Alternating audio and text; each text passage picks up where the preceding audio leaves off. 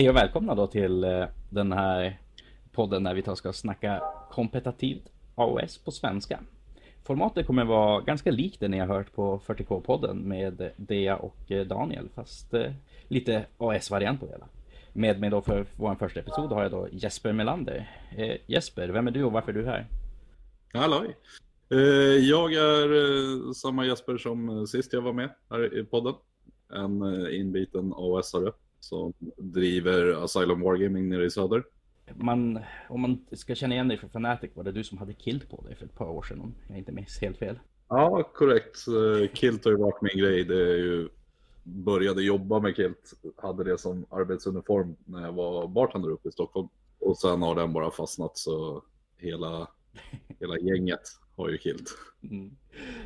Ja, men eh, då på tal om SM. Det är ju något vi ska styra upp här i, i Sverige eh, för första gången i AS blir det väl?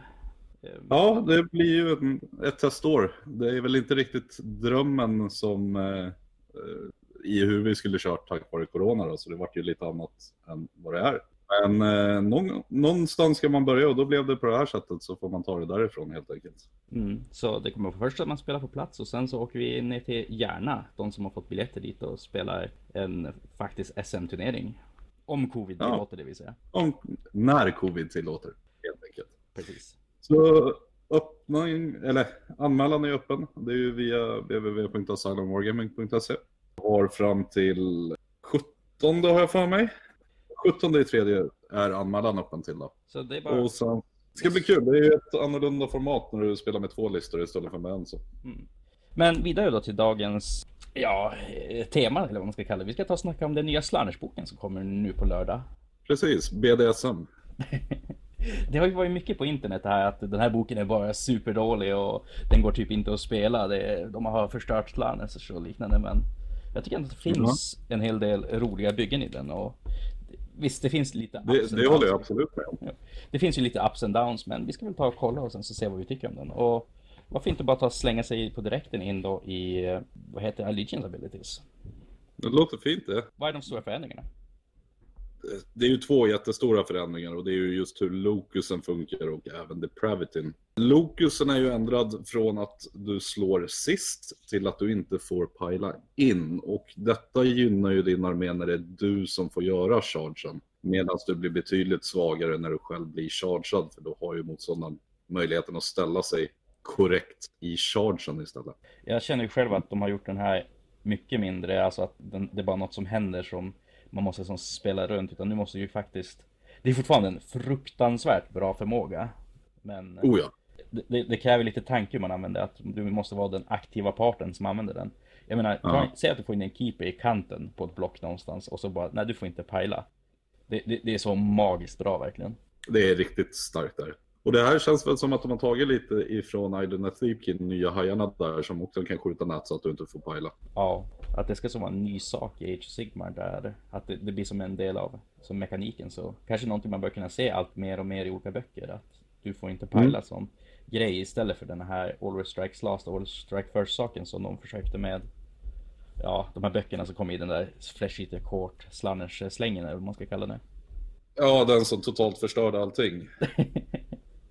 jo, man minns så här att det som blev så lite småmysigt spel där det kom Beast of Chaos och så kom det Gloomspite och eh, så här, ganska som egentligen ganska bra böcker som var mysiga. Och ja. sen så bara Flash Eater, ja. ja. Fem paroger, varsågod. Det kanske inte var världens bästa spelmeta men det var så. Nej. Så mm. Lokusen, alltså, jag tycker definitivt att det är en bra förändring att den går från att vara egentligen ganska tråkig sak att försöka spela runt till att det blir som en aktiv ability som du själv får försöka använda till det bästa. Och... Framförallt så har de ju ändrat den så att det, det är ju fortfarande Demon Keyword som gör det här. Och när de ändrar så att Lokusen inte är lika bra och tvingar dig att ta liksom demonhjältar bara, så kanske det bygger för att du ska ta nya listor med mer Mortals inblandat, framförallt. Och det är ju det som hela nysläppet handlar om. Det är ju de nya Mortals. Ja. Vi kommer... Då kanske ta och diskutera dem lite mer i detalj sen och vad man kan göra mm. där. För det är väl kanske den spännande saken med den här releasen, de här, alla nya modeller som har kommit.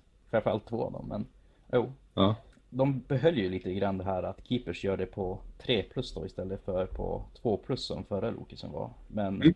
De har ju verkligen styrt jag- förändringen där med att istället för att det är bara att Locusen blir sämre och vanliga gör det på 5 plus, är att Keepers bara får plus 1 då istället för plus 2 eller hur den är skriven. Ja, adding one if the hero is a greater demon. Nej, jag tycker det är en bra. Det är, det är en bra take på det hela.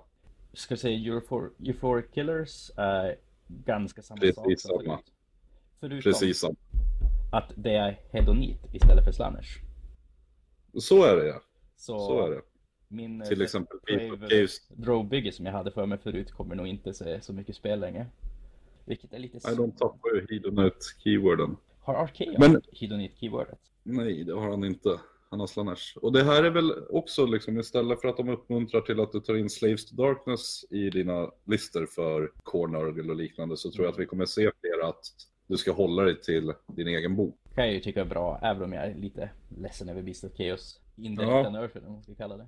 Förstår det? Ja. Men sen en till av de större förändringarna då Feast of Depravities, hur summoning fungerar. Eh, Förut var det ju att när Slanners hjältar tog eller gjorde skada som inte dödade en modell så fick du ett Depravity point som du sen kunde summona för. Det de har gjort istället är att At the end of the battle shock phase, you receive one depravity point for each unit on the battlefield that had a wound or mortal wound that was not negated to, allocated to that turn.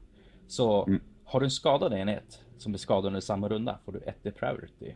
Ja, or has, or has fewer models. Så dödar du en modell i ett 40-block också Mm. så räknas det till DPn. Blir, blir dock enheten i sig utplånad så får du inga DP för det. Så du vill ha mycket saker som blir skadade helt enkelt. Och Precis, men inte döda hela enheten eller hela hjältemodellen. det, det är ju en nerf, men samtidigt så finns det ju förmodligen byggen om du vill göra en samlinglista som går ganska bra. Men framförallt också att de går ifrån lite det här att Slanners ska vara typ någon form av Hero Hammer, eller vad man ska kalla det för. Kolla på. Slanners är med förut, det var ju egentligen bara hjältar och tre Battleline, kändes det som. Ja, Så, Så, så var det ju. Och nu är det ju också att du får sammarna ifrån Feinen, från deras trängbit. Och då är du inte lika beroende av att ha hjältarna på plats heller. Så du kommer kunna gå ner i antal hjältar. Det räcker med tre, fyra stycken mm. istället för att maxa in med sex hjältar. Men vad tror du om det här samlingssystemet? Är det bara rakt en nerf eller finns det någon möjlighet att kunna få fruktansvärt mycket depravity som att spela Slanners? Du kommer ju fortfarande kunna samla på dig så att du kommer in i en keeper i din runda två säkert. Dock så är det ju att du är begränsad till en samling per tur nu.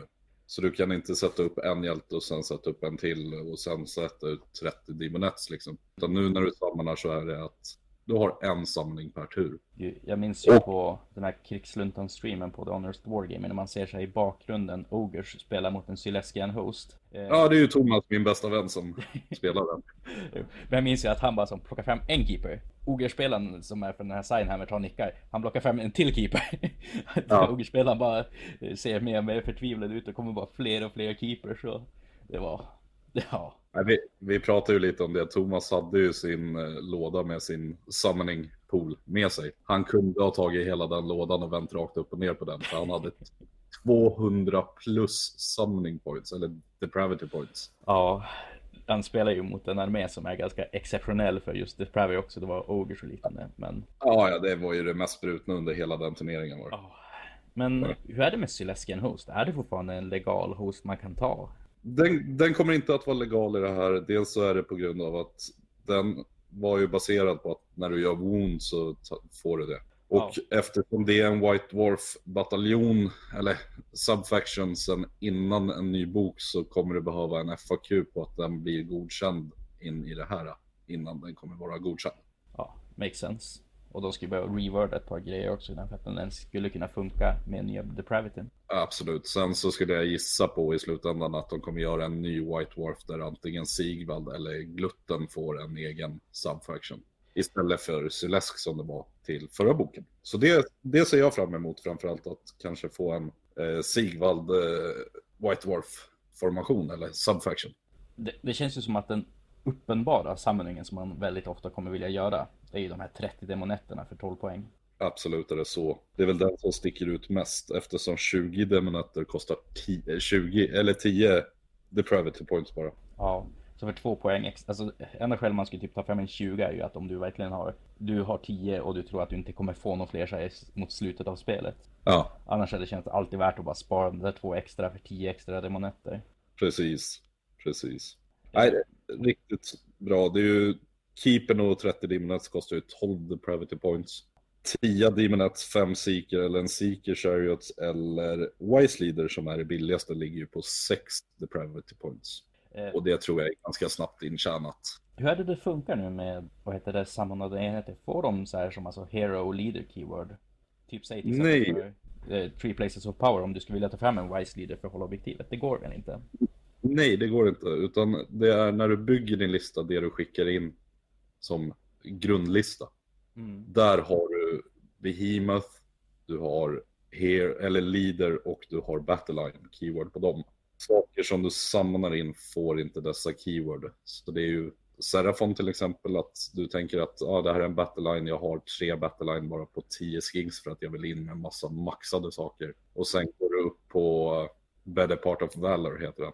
Sex objektiv och det är bara battleline som kontrollerar det. Så fort du har med din battleline så har du förlorat matchen då till exempel. Och det, och det ska man ju alltid räkna med när man bygger sina listor också, att man tar lite extra utav någonting som är just battleline framförallt då. Felet många gör när de bygger sina listor till en början är att de bara kör alltså dödsstjärnorna och sen minimum av allting annat. Men du behöver ju alltså Shadow Warriorsna också som kan sticka och ta objektiv och liksom. Kommer Better Path of Valor med i listan, då gäller det att du har Battleline och inte bara, ja men säg till exempel att du spelar en Serafon-armé, har Mm. tre tio skinks och så, så möter du en skyttelista som bara kan ta och Ja. bort de där skinksen första rundan. Då har du ju Yes. förlorat. Då är det game over direkt. Du kan wipa motståndaren typ bortåt runda tre eller fyra, men du har fortfarande förlorat. På. Och jag, jag tycker att det är rätt roligt, just den mekaniken i det hela. Att du blir så tvingad till att bygga en vettigare lista. Du, du kan bygga dödsstjärnan, ja, men vad händer när du får det här missionet emot dig? Och det är ju samma med Places of Arcane Power. Har du hjältar? Ja, jag har ett par stycken. Jag tänkte ta in och samla in fler. Ja, grattis. De kommer inte räknas på de här objektiven. Nej, precis. Så jo, det är en jävligt bra poäng när man bygger lista. Och, Absolut är det så. Mm. Ja, alltså du som har läst igenom de här nu på, ja förhoppningsvis. Vi kan ju börja med Invaders, alltså vad, vad finns det för godbitar här vi ska ta och kika på? Invaders är ju, kan ju börja med vad det är de får då. Och det är ju att du kan ha tre generaler istället för en. Bara en av dem kan ha ett command trait. Men alla tre är, Eh, räknas som general för command abilities och liknande. Så det är helt inom 18 för all out attack och så istället för inom, helt inom 12. Och även inom 12 istället för inom 6 för att göra battleshock immun eller göra en autorun på 6 och liknande. Du kan ju sprida ut det betydligt längre och stå lite mer safe om du väljer att spela en defensivare eller offensivare lista.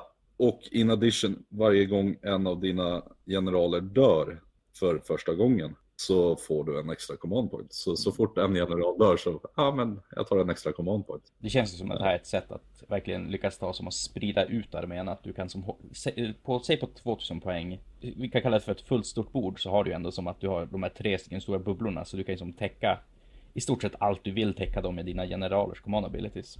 Precis. Sen är det ju i slutet av battleshocken så får du en extra depravity. Om någon av dina generaler är helt inom fiendeterritorium. Och har du alla tre där inne så får du D3 depravity point. Så det finns ju extra sätt att samla depravity point också. Och jag menar D3, det är, det är ganska mycket depravity hur det här nya systemet fungerar. Absolut är det så. Absolut är det så. Varje DP extra är ju en bit på väg mot fler modeller. Ja. Det jag kan känna med den här dock, och det här kommer ju från mina dagar från att spela mycket Beast of Chaos, är Your Enemy's Territory. Att ibland så är det en liten, liten ruta längst bak i deployment.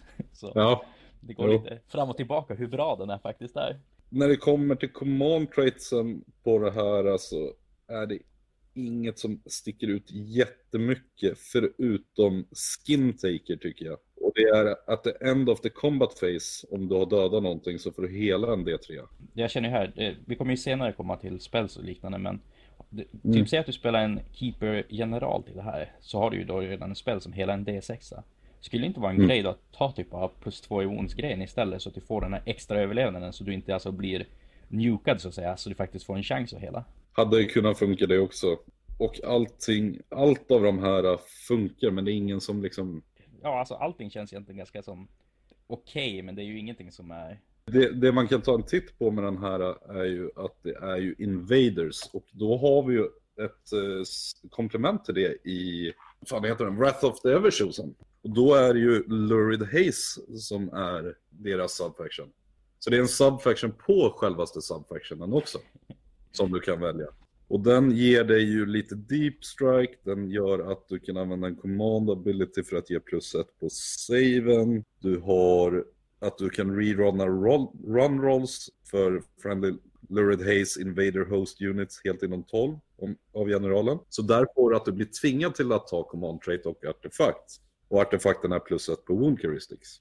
Men du får en D3 enheter som, är, eh, som du kan deep strika. Det känns ju som en ganska bra trade-off med tanke på att ingen av eh, traitsen verkade så speciellt auto mm. Så då får du ju dels det som är i nya boken plus just sub-subfactionen till eh, från Book of the Everchosen. Artefakter från Invaders. Det är väl eh, Rod of Misrule. Att mm. the start of your hero face, rolla dice. På en etta så får din motståndare en command point. 2 till 5 så får du en och på en sexa så får du D3 extra. När du har en lista med tre generaler så vill du gärna ha command points. Och speciellt med den nya Braveryt på just Mortal-delen att alltid kunna ha inspiring presence. Summa summarum då på Invaders. Se till att du får mycket command points. Kika på Everchosen-faktionen. Lite åt det hållet skulle jag säga. Lite åt det hållet. Det blir spännande också det här med flera generaler. Se vad som händer om vi får en, säg en ny Generals Handbook eller en ny, um, vad heter det, edition att eh, vad alla secondaries kommer handla om och hur att ha tre generaler kommer påverka det hela. Säg till exempel att du spelar med keepers och saker och det blir ju den här att din dyraste modell som inte är general. Då kan ju du täcka dina keepers så att du kan faktiskt spela aggressivt med dem utan att behöva oroa dig för att din dyraste modell som inte är general ska dö. Precis. Eh, Pretenders, den där du ska buffa upp en keeper till skyhöga nivåer. Ja. Eh, precis, det är att eh, du får en Pretender Hero för att ha två stycken olika command traits istället för en. Eh, du kan rerolla hit rolls med melee weapons by friendly pretenders that have 10 or more models while your generals is on the battlefield. Det här känns ju som en jättebra bonus att, som sagt, men väldigt som vek kanske just nu i hur metat ser ut för att skjuta bort en general är inte det svåraste att göra med hur arméer ser ut just nu. Nej, det är ju inte det här förstör ju en av bataljonerna och det är ju Supreme Sybarites. Det, är väl den när du ska ha tre till sex hjältar vanligtvis. Nu får du bara en för att här är det en kille som är bossen, inte mm. någon annan. Och det är ju en av de vanligaste bataljonerna man tar för att få extra command points. Det går från Precis. en bra bataljon till att vara någon väldigt ja. ovanligt bygge. Mm. At the end of your battle shock phase, you receive one depravity point if your general is within three of an enemy unit. At the mm. end of battle shock, you receive D3 if instead one of your generals is, is within uh, three of two enemy units. Så den här är ju byggd på att du vill ha generalen i närstrid. Ja. För att samla in lite extra DP. Dels så kommer du ju få Säg att du får in han på två enheter. Du kommer ju göra ett i skada på båda med största sannolikhet. Plus att du sen i slutet då är inom tre tum från två fiendeenheter. Så då samlar du in två från honom själv plus en D3 Depravities. Bara för att han är generalen.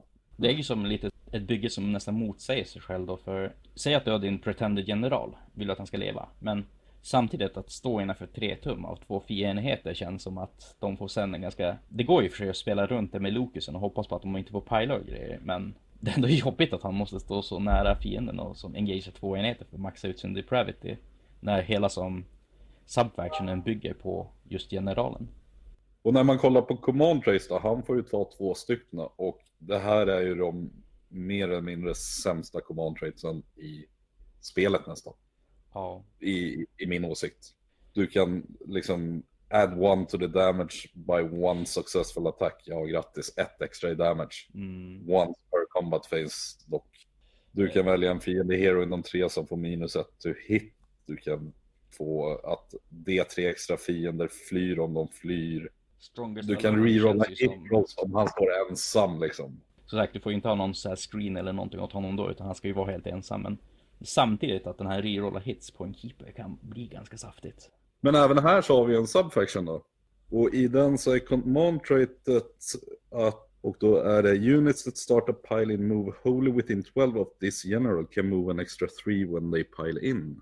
Den är ganska trevlig om man har gjort en mysig charge på något sätt. Om man planerar att hålla sig utanför, bara taggar ute på hörnet för att sen pila in 6 istället för 3. Och säg att du gör Ja. dubbelpilen med en Keeper of Secrets, typ för ett gäng demonetter. Mm. Du, du kommer ganska långt då med dina piles. Så, Artefakten han får är att du får plus ett to wound rolls for attacks made with this weapon that target a hero. Så sätter plus ett på wound rollen på hans svärd till exempel, eller på Mm. Mot hjältar då bara, men fortfarande helt okej. Och du har även abilityn som gäller för hela armén blir add one to hit rolls for attacks made with melee weapons. Som targetar heroes. Om du har gjort en charge i samma tur. Så helt plötsligt så har du plus ett på hitten med dina demonettes som du går på hjältar. Och för en command point väljer du en av dina enheter som är helt inom 12 från en hjälte. Första två wounden som den enheten tar är negated. det är ju ganska busigt. Den är lite halvrolig sådär. Och i det här läget då, eftersom du då blir tvingad till att ta ett command trait så kommer du ju få den att vänner inom, helt inom 12 får pila 3 tum extra. Men du Ja. får även ta en ifrån listan.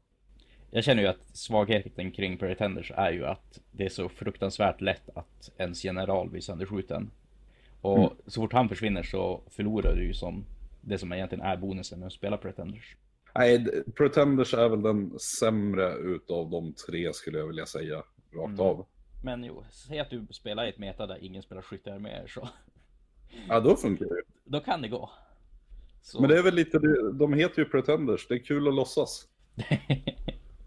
ja. Sen så artefakter kan vi ju ta och kika på lite grann också. Här känns det väl som att eh, Sliver Slash kan göra att klona på en keeper slår tok jävla hårt men Ja, det blir ju en extra attack. Den är ju bra. Jag undrar vad uh, Sigvald säger om den dock. Ja, det var ju hans eh, vapen i The Old World som heter Sliver Slash. Ja, vad heter den den nya då? Jag tror den heter Shard Slash nu. Får göra en kampanj där man ska jaga ner en Pretender Keeper med Sigvald bara för att så fort. Nej, det heter Shard Slash precis. Att han ska få tillbaka sin Sliver Slash. Ja, nej. Han snodde mitt vapen! Så fruktansvärt Sigvald att det säger att han är skickad på korståg någonstans och så ser han en keeper som går omkring med hans gamla vapen. Jag Ja, inte- ja alltså det, det hade ju blivit inbördeskrig hade det ju. Jag vet, det finns ju ett story ifrån Old World när han var och invaderade Ulthuan, alltså Ja. alvernas stad. Och sen så blir de överfallna under nattetid eller på gryningen där Mm. utav Ives och han hittar någon prins att duellera. Medan hela hans armé blir ihjälslagen. Han bryr sig inte ett skit för han är mitt Mm. uppe i en duell. Sen när han har vunnit duellen och tittar sig omkring och bara, ja nu är mina kompisar döda, då bara går han därifrån som om ingenting hade hänt. Jag minns också skälet till varför han invaderade Ultuan till att börja med. Det var för att det var ett rykte om att alverna hade snyggare hår än vad han hade. Japp. så jo, nej, Sigvald är så underbar karaktär. Ja, Ja. nej men. Bort Jag tycker det är riktigt kul att han är tillbaka. Riktigt snygg modell har de lyckats göra också. Mm, Det syns att det är den gamla modellen, men på steroider. ja, faktiskt. Men Ja. det här är en podd, inte om lore eller om... Ja, ja, så, ja. vi, vi, back on track nu, så börjar vi köra på Godseekers. Yes. Det här är ju min favorit rakt av. För det första, plus ett på charge roll för hela armén. Alltså när du har samlat så är du 9 tum bort med Demonettes. Du får en 8 tum charge med inbyggd reroll på deras warscroll. Wow. Också Eh. shoutout till Sigge där, att han får plus fyra på sin charge i den här fraktionen. Ja, det är jättebra. Sen är det att om du spelar Epicurean Revelers så måste du ha en till tre och två till fyra, bla bla bla. Mm. Det är liksom att du måste ta lite andra. Som alla andra så gör För- om bataljonen lite, lite grann. Sen har du at the end of the charge phase you receive D3 depravity points if your general made a charge move in the same turn. Mm. Add one to the roll if any other friendly Godseeker units made a charge move in that turn. Ja. Så här får du helt plötsligt D3 plus 1 oftast då, eftersom du kommer förmodligen chargea med både generalen och en annan enhet. D3 plus 1, i snitt så får du ju tre extra depravities bara för att du chargear. Dock som i Pretender så kräver det att din general fortfarande är vid liv. Men det är ändå en jävligt bra bonus. Förmodligen Så är det. lättare att överleva med också än i Pretenders. För Pretenders kräver ju att du inte slår ihjäl sakerna du faktiskt sprang in i. Men eh, du Jesper, vad står det i Evershoreson om de här då, du som har den boken händigt till? Jo, det är ganska trevligt. At the start of your charge phase, if two friendly Scarlet Cavalcade Godseeker host units that each have 10 or more models, så två enheter med 10 modeller eller fler, göra charge, de står inom 6 för varandra. Så Mm. kan du göra en charge roll för, som gäller för båda enheterna istället för att slå dem separat. Jag vet inte riktigt hur bra det här är. Det kan funka rätt så bra om du har COGS i listan till exempel. Och Ja. ska stå, speciellt med demonetter som har inbyggd reroll för Mm. att komma lite längre. Skulle det inte funka att ha Marauders? Att du tar typ in någonting bredvid Marauder-enheten och så får du de sin speciella Marauder Charge? Det skulle ju kunna funka för de får ju fortfarande Scarlet Cavalcade Godseeker Host. Ja, det borde nog bli om man tar dem in faction som Slanners. Ja, det tänker jag också. För de får ju inte Hedonite Keyword, men de får ju Godseeker. Och därav får de ju även Scarlet Cavalcade Godseeker. Ja, så de, det borde väl funka att få in typ så här. Du har med dig så här små block med Marauders lite här och där bara för att få den här Marauder Chargen för den där subfaction. Precis. Åh, så dumt. Men, Och marodörer har i grund... Jag tror att lägsta tärningen blir en sexa och du har plusset på chargen om du har en eh, musikant i enheten.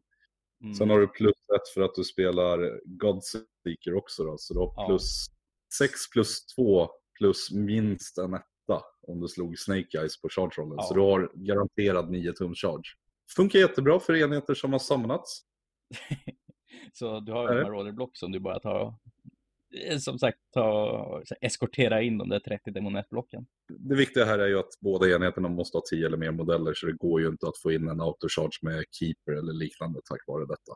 Men det är lite busigt ändå när man väl måste komma in med de här 30 dimonetterna. Då, då kommer man in i sådana fall. Som sagt, Sigvald hade ju också kunnat göra en grej där då med sin plus 4 charge och grejer, men Precis, men det går ju tyvärr inte. Han är ju ensam. Command traitet du får är att du kan rerolla battle shock för eh, enheter helt inom 12. Kan också vara värt att ha, speciellt nu när Mortals kommer in i bilden som har lite lägre bravery. Så det är ingen dålig, det är ingen jättebra command trait, men den funkar. Artefakten är plusset på bravery på allt som är helt inom 12 från han som bär den.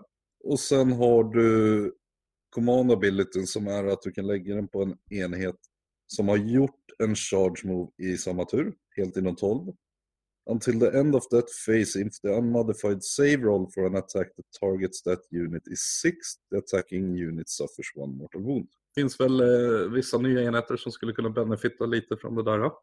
jag känner ju också det att du får ett sätt att göra Mortal Wounds. Eh, Säg till Ja. exempel, eh, jo men hur du tar hand om Bastilladoner i Serafoner till exempel. Att där, där räcker det ju inte att bara som slå, slå, slå, för de har ett på 36 save om de får rerolla saves på något vis. Så Det kommer ju de alltid att göra tack vare en command point från slannen bara mer eller mindre. Ja, och som sagt Croak och Slanen, alltså Serafon får ju typ så fyra command points i rundan så så jo, då behöver du ett sätt att få in tre ons på dem så att de faktiskt blir rännbara helt plötsligt och det känns väl Precis alla sätt att få Mortal Wounds är the way to go då. Sen har du ju, om du inte vill spela Scarlet Cavalcade så har du ju deras egna. Och där är väl Sweeping Slash en av mina favoriter. Efter generalen har gjort en charge, slå en tärning för varje enhet inom en tum på en 2 plus så tar de D3 Mortals. Alternativt Into the Fray, att första attacken som han gör i matchen är automatiskt en sexa. Så då tar du och väljer på en typ Keeper of Secrets. Att- slå första attacken är en av kloattackerna och då har du två, två träffar automatiskt. Jag gillar ju den här lite grann att uh, this general can still retreat and charge later in the same turn. Precis, det var den jag kom, tänkte komma till sen. Mm, speed chaser. Speed Chaser. Riktigt, riktigt vass. Ja, Kan liksom charge in, komma jättelångt, tar en dubbeltur så springer du bara runt och kommer åt det du vill komma åt. speciellt, speciellt också när du får din extra depravity på att du har chargeat. Så ja, jättebra. Det enda jag saknar i den här är väl typ run and charge, känner jag. Det känns ändå som att de ska bara... Men eh, artefakt är lite smått och jag zoomar ju in på den här, vad heter Cameo of the Dark Prince, att du får ta använda den, få ett command point, och så, så ger du den till terrängbiten så att du får rerolla hits. för resten av matchen. Bara det här att man får en command point känns ju ganska som med hate till att börja med, men sen så när du tänker att du får offra den efter du har använt den, så blir det ju helt plötsligt ganska, ganska vettigt att ta. Den är jättebra är den. Eh, den andra som jag gillar väldigt starkt är Enrapturing Circlet. Enemy units inom tre kan inte retirera. Ja. Och i starten av din Hero Face slår en tärning för varje enhet på en 3 plus så tar de ett Mortal Wound. Den tillsammans med just att du kan retirera och chargea är ju väldigt, väldigt bra. Så du kan helt enkelt ha en general som kan vara lite överallt och retirera och charge allt möjligt.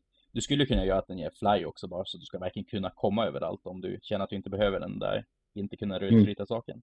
Men eh, Fly kan vi få via spells här senare va? Så Men- den tycker jag är lite överflödig. För att sammanfatta subfactionserna så tror jag att vi båda gillade Godseekers bäst. Det, min favorit är Godseekers rakt av. Ja. Både via just det här och även om jag spelar Everchosen-delen.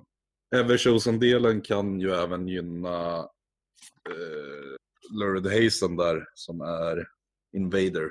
Just att du kan få någon form av deep strike. Ja men vidare då till Spellors kanske och på de här små demonhjältarna så får du ju sex spells men jag känner ju egentligen att det är bara Hysterical Frenzy som är värd att kolla på.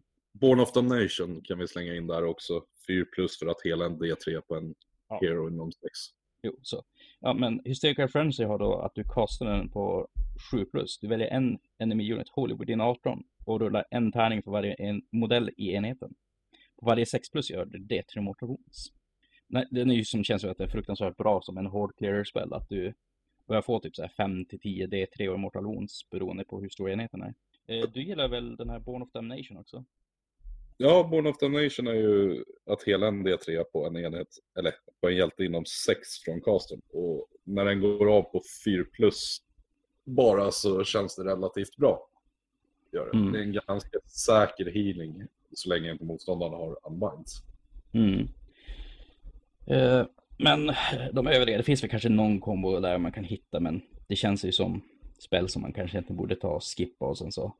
Absolut, det är ju en armé som inte är byggd för att kasta magi på det sättet. Får du av en magi så kan du vara glad Mm. i metat som pågår.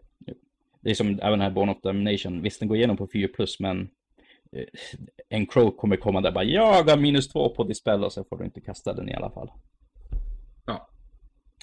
Vidare då till kanske lite mer spännande spel så här då på Greater Demons. Som sagt, här kommer vi till att du har ett sätt att ge dig fly utan att behöva den där artefakten. Precis.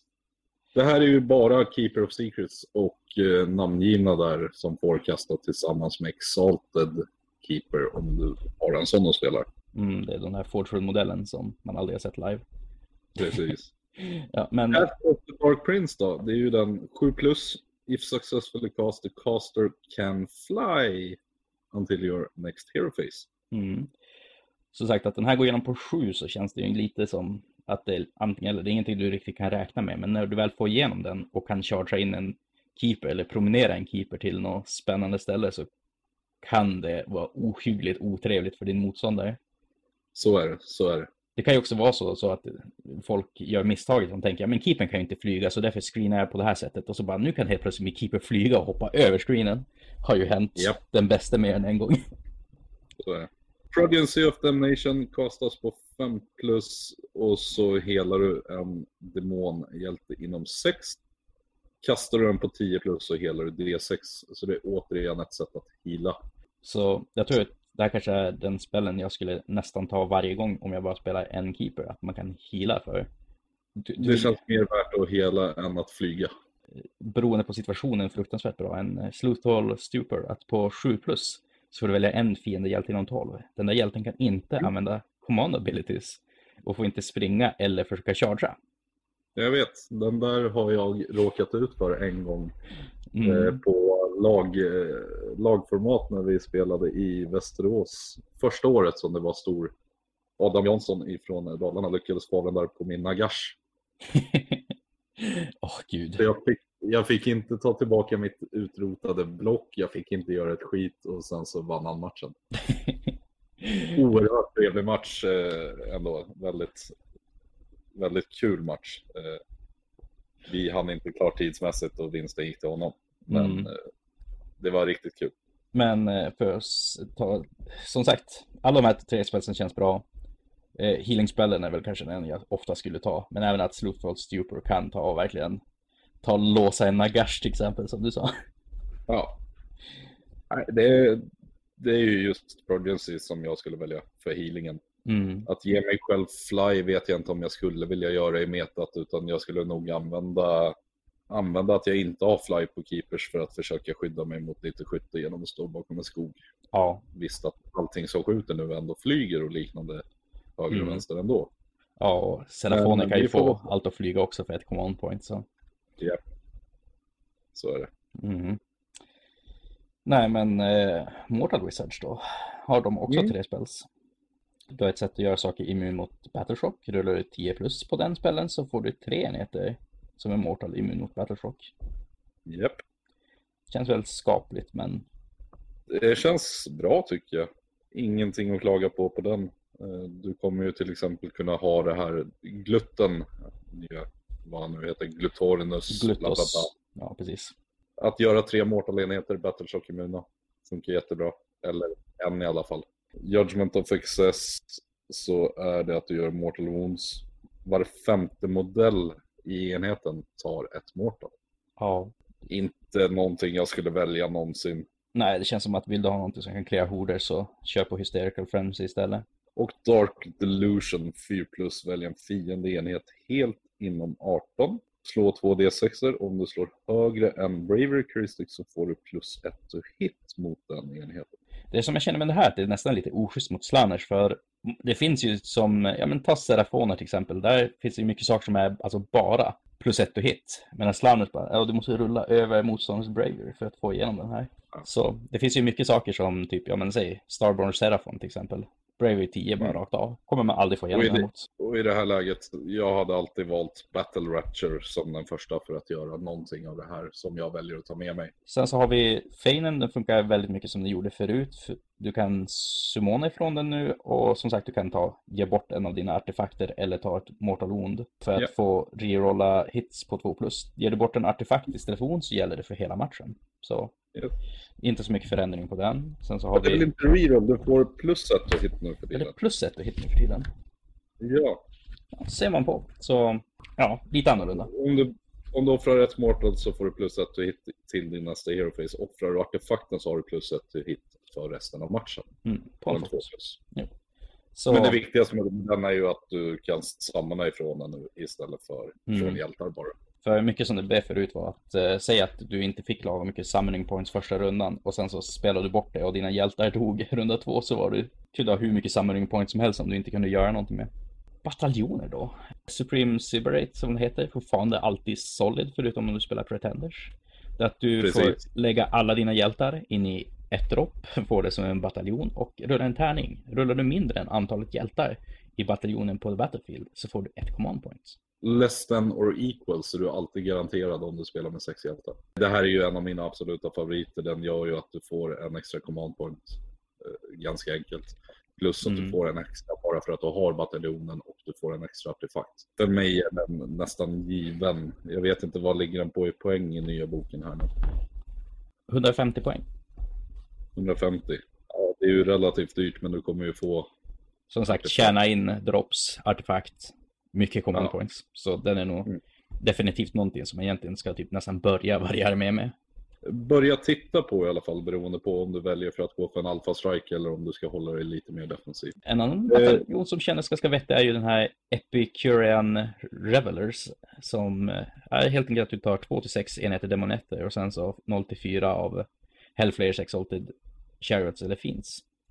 Japp. Rullar du en sexa eh, med en wound roll med en wound. så gör du ett mortal wound istället och attack sequence ends med demonetter.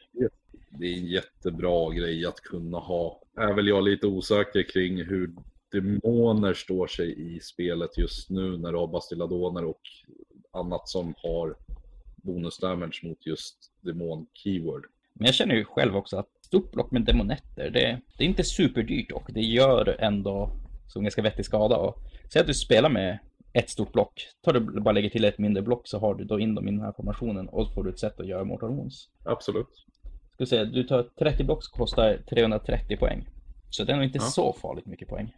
Och som sagt, den kommer ju leva ganska länge, ta skada, ge dig depravity. Så Ja, varför inte? Det känns som en vettig formation. Och de är ju Battleline också. Och Mm.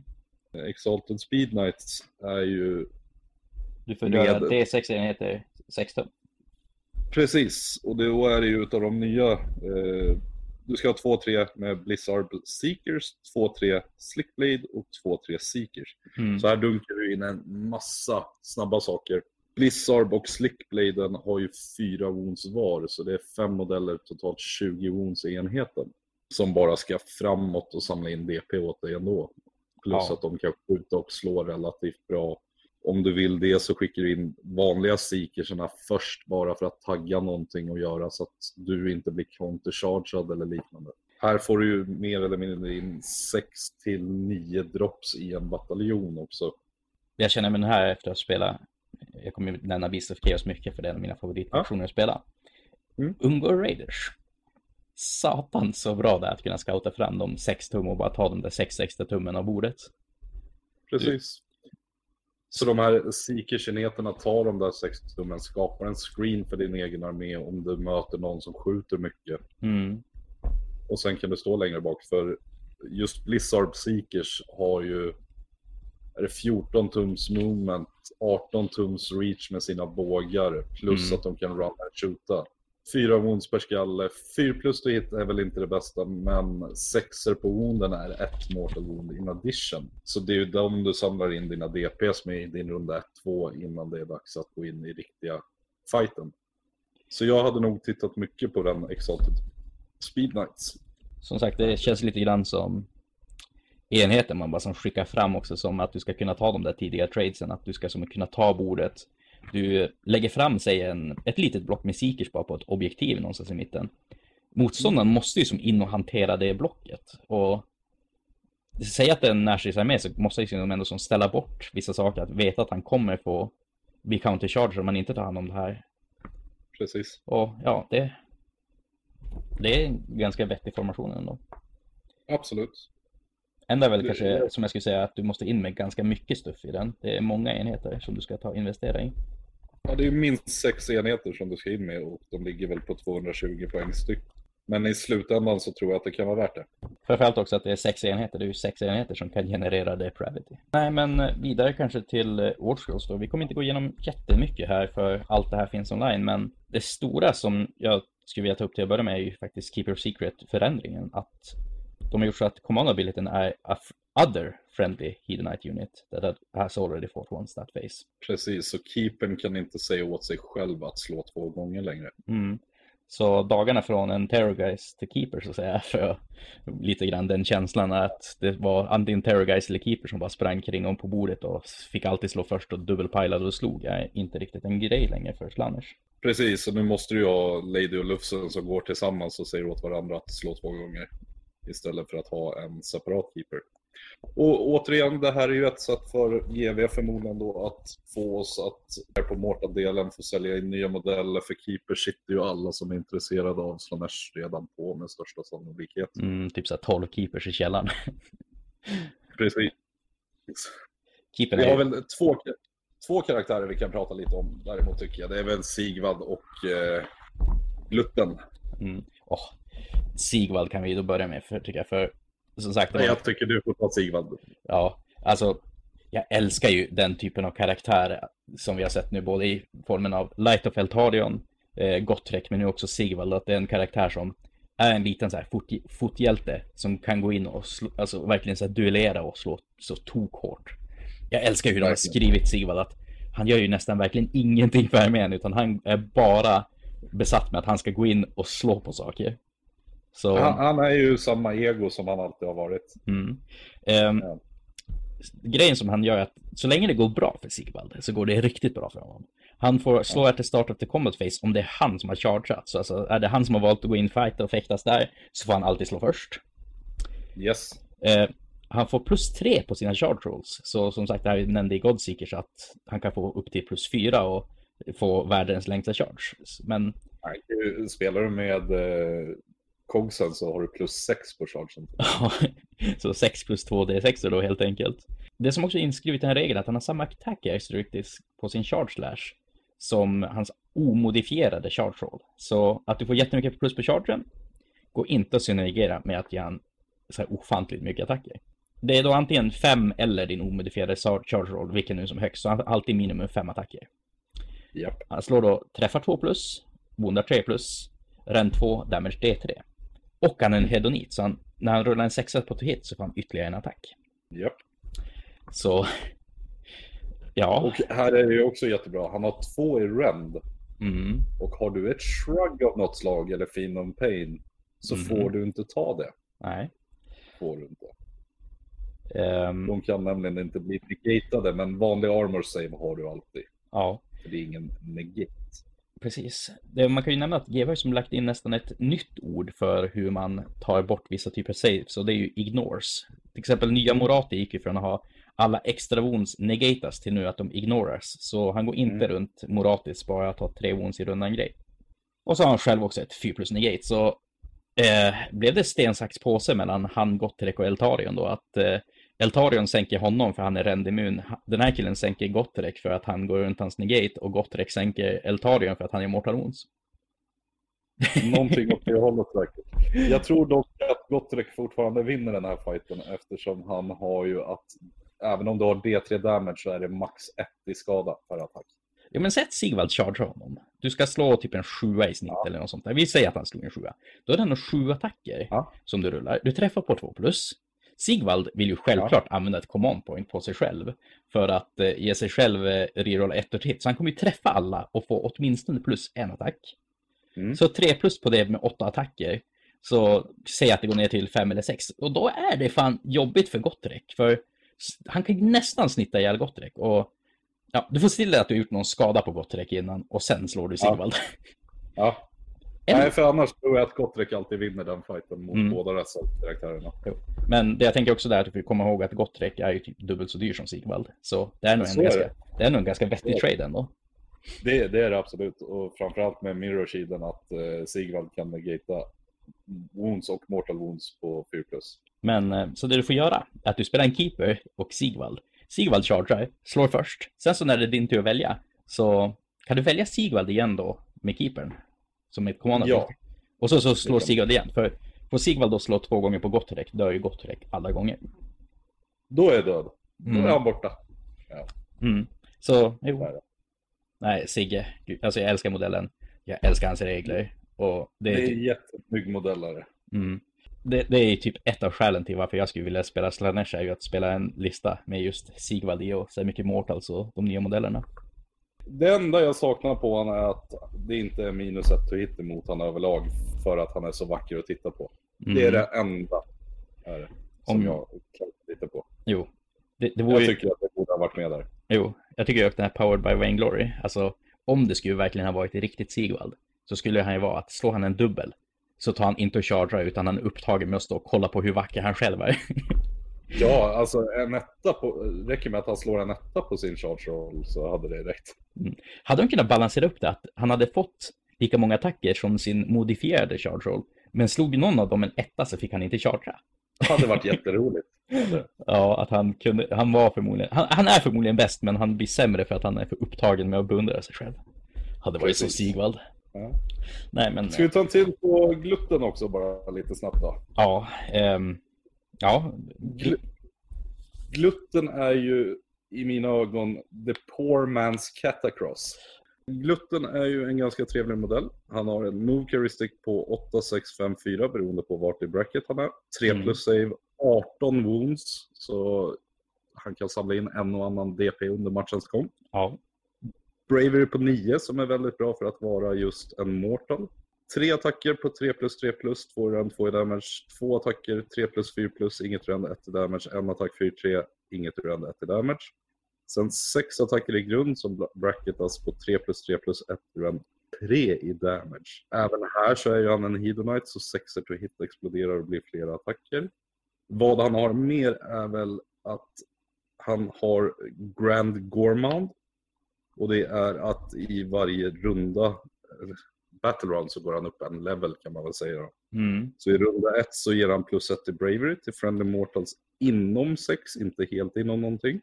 I runda två så har han Run and Charge.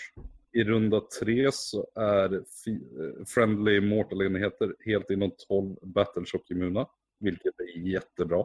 I runda fyra så får du i slutet av din hero face byta spel på honom. Och han kan kasta en extra spel. Den här hade jag älskat om den låg på, alltså i runda ett istället. Nu är det så sent in i spelet att den blir bortkastad nästan. Jo. Och sen i runda fem, you can reroll casting, dispelling and unbinding. Det är Mm. för sent i spelet. Jo. Alltså, Alltså, i runda fem. runda fem så är ju matchen typ över. Sen har han även inbyggt minus to hit om, för attacker från fiendenheter inom 12. Så du vill bara trycka upp den här killen mitt på bordet, stå inom 12 från så mycket som möjligt så har du minus set to hit. Det är väl eh, samma som eh, Spirit of the, eller någon utav Lumineth Realmlords stora Ja. kossorna har väl den också. Jo, eh, Spirit of the Mountain, Avalena och vad det heter. Precis. Men eh, det Sen man kan ju nämna med den här killen är ju också det att han inte är ett monster eller behemoth. så Han får ju lookout sir också, som synergerar ganska Ja. bra med den här auran. Han har plus ett på cast spell unbind i grund. Jättevettigt. Eh, det är väldigt bra. Det är väl den enda modellen i hela Slanesh som har någon form av plus på cast. Det är Mm. väl spegeln där som hade att den kan rerolla annars. Sen har du att if the unmodified wound roll med Wailing Greatblade är en sexa så gör den två mortal wounds Mm. och attacken tar slut. Mm. Han har inbyggd reroll på chargen så länge Lashmastern lever. Och här kommer den tråkigaste delen i det hela. Säg att du möter en skjutingarmé på något Mm. sätt. Och du lyckas göra fem i skada på den här killen. Då Mm. tappar du Priestess Dolose. Och hon har ju att på en 2 plus i din hero face så får han ett 5 plus shrug. Så när han Mm. tar 5 wounds om han inte får börja eller att någonting händer, då har han inga mortal wounds saves. Eller shrugs överlag. Så det är ändå fem skador du behöver göra på honom bara för att den ska gå igenom. Det tycker jag nerfar han väldigt snabbt väldigt mycket. Mm.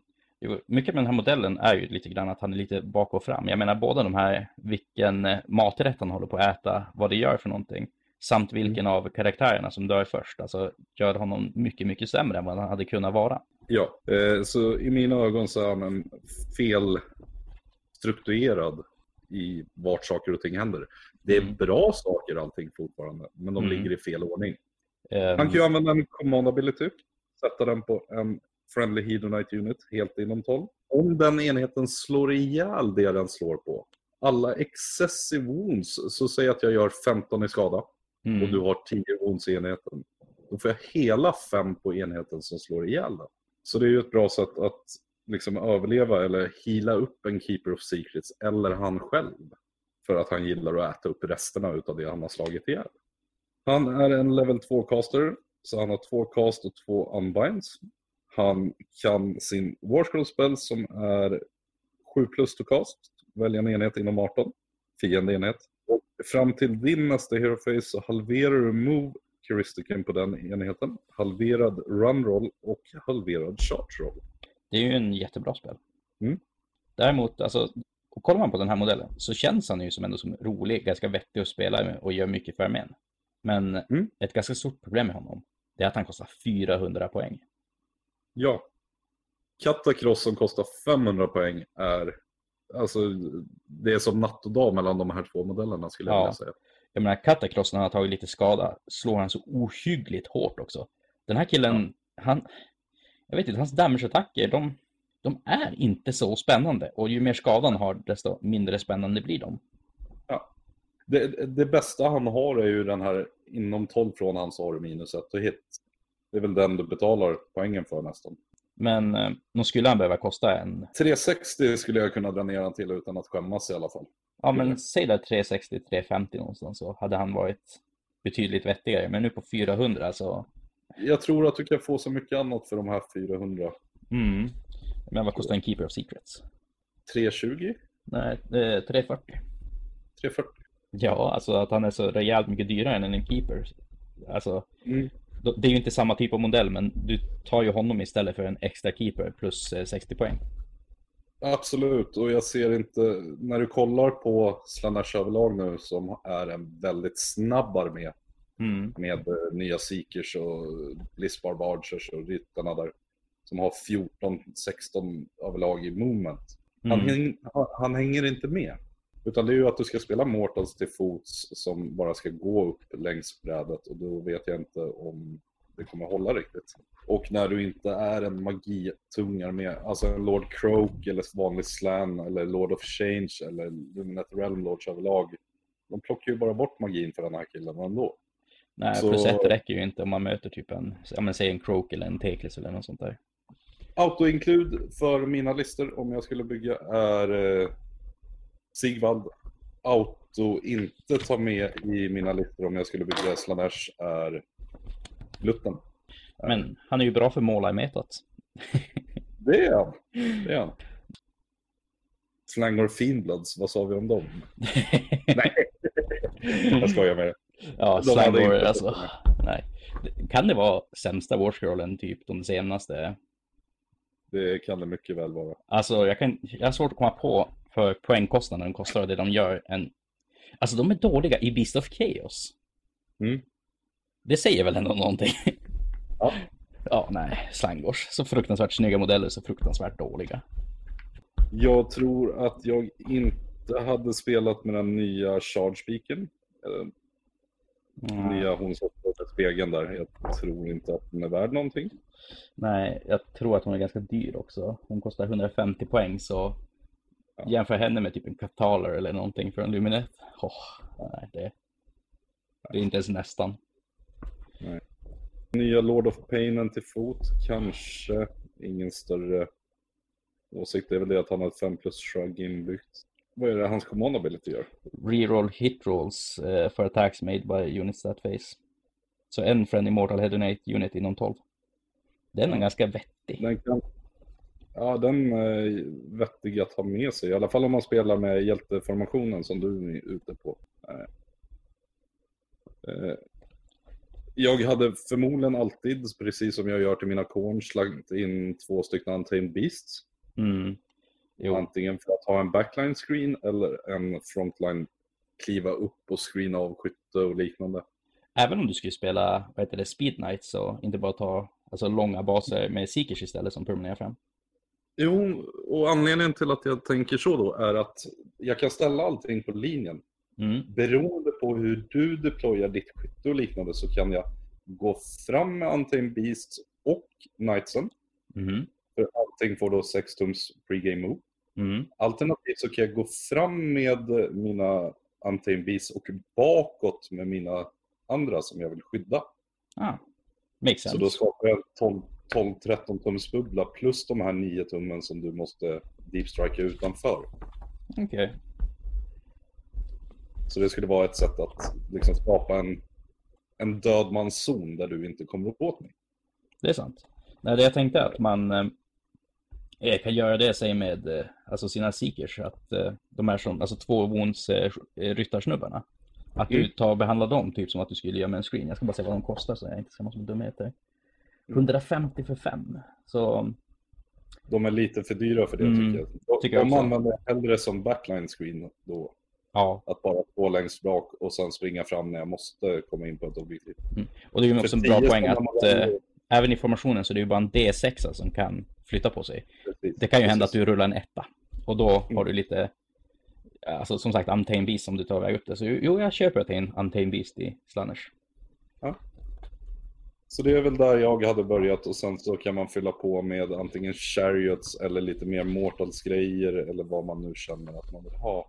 Mm. Till exempel pratar vi om där med marodörerna för att kunna autocharga med den enheten och få samma roll på enheten bredvid. Ja.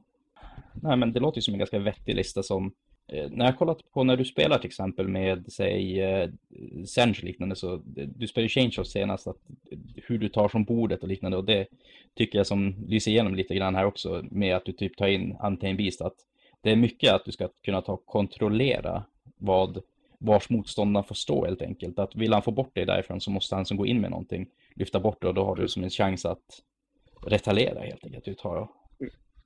Det, det är ju min spelstil överlag att jag vill kontrollera bordet, jag vill, vet, jag vill välja vart jag tar fighterna. Det är så...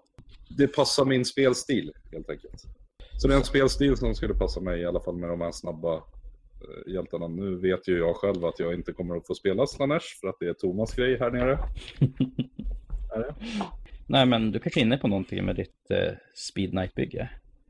Frågan är bara om jag vet inte, skulle du ta med Sigvald i den? Med tanke på att han är lite segare hjälte. Jag hade nog kunnat ta med han just för att när jag bygger en lista återigen så vet jag att, och även samma sak med Lord of Painen där, alltså lilla hjälten. Mm. Dyker missionet upp där det är hjältarna som kontrollerar, alltså Arcane Power och liknande, så har jag största överlevnadsmöjlighet med honom. Mm. Med ett 4 plus shrug. Sen om vi ska vara lite negativa kring den här boken, alltså vad tycker vi är de största felen de har gjort? Största felen överlag är väl Framförallt så tycker jag att det är fel att de lägger lokusen på inom en tum från demonhjälte istället för sex tum. Mm. Jag tycker att den kunde ha det fortfarande för att kunna stå bakom ett block och försvara det. Kanske också att de hade kunnat göra så att det var som förut att keepern gjorde sin Lokus på två plus att det är någonting man kan nästan räkna med en keeper istället för att det ska vara så mycket av en gamble. Speciellt nu när de har gjort om Mm. den istället för att slå sist så är det anti-pile så du måste spela smart med den. Eh, Nästa stora problem som jag tycker att de har gjort det med det, om du tittar på poängen på enheterna, så tycker jag att de har överprissatt nästan allting. Speciellt på Shadder och liknande. och i Mortal-delen också. Jag menar Blizzbard Archers för 11 stycken för 160 poäng. Ja, nej, det, det är för dyrt är det. Vad kostar Allting. Luminef Sentineller nu? Är det 140? 140. Ja. Och jag menar, de här är inte Luminef Sentineller ens nästan. Det är ju samma Så sak med har- Charge Beacon och allt är nytt. Det, Sigvald känner jag väl är ganska vettig på 260. Sigvald tycker jag är korrekt poängsats på 260. Mm. Glutten är ju för dyr till exempel. Och här tror jag att de har tagit den säkra vägen före den osäkra kring hur de hade prisat allting i förra Slanesha-släppet de gjorde när allting var brutet verkligen. Ja. Så nu är det billigare men jag skulle räkna med att de kommer få en redig poängsänkning till GOB 2021. Eller ja, du menar en hel FAQn som kommer två veckor senare som gör GHn orelevant vad gäller poäng menar du? Precis. Precis. ja, nej. Men som sagt, alltså, det, det är mycket bus i boken och det är som du säger, st- största felen ligger egentligen i saker de skulle kunna förändra med poängförändringar. Ja. I övrigt så tycker jag att det verkar vara en välskriven bok. Kommer väl ta som alltid en stund innan man hittar exakt rätt väg att gå. Eller vad som blir metalistan med det. Men jag tror att de kommer kunna vara där och fightas tack vare sin summoning och tack vare att de har vissa saker med extremt bra moment. Mm. Så det du säger att man ska ta 12 stycken Chaos Spawns med Slanners Mark, en Fomoroid Crusher som pulserar skada på dem varje runda och summona 30 demonetter. Eh, jag säger inte att det är det du ska göra, men du kan göra det. Ja, men eh, du Jesper, eh, får tacka så mycket att du ville vara med på dagens podd och det kommer väl en liknande sån här om eh, Daughters of Cain nästa vecka tänker jag. Tack för ni som har orkat lyssna på, ja, typ timmens podd det här kommer bli med mig och Jesper och sen så får vi ta höras nästa vecka. Ja, vi hörs nästa vecka igen. Ciao! ciao!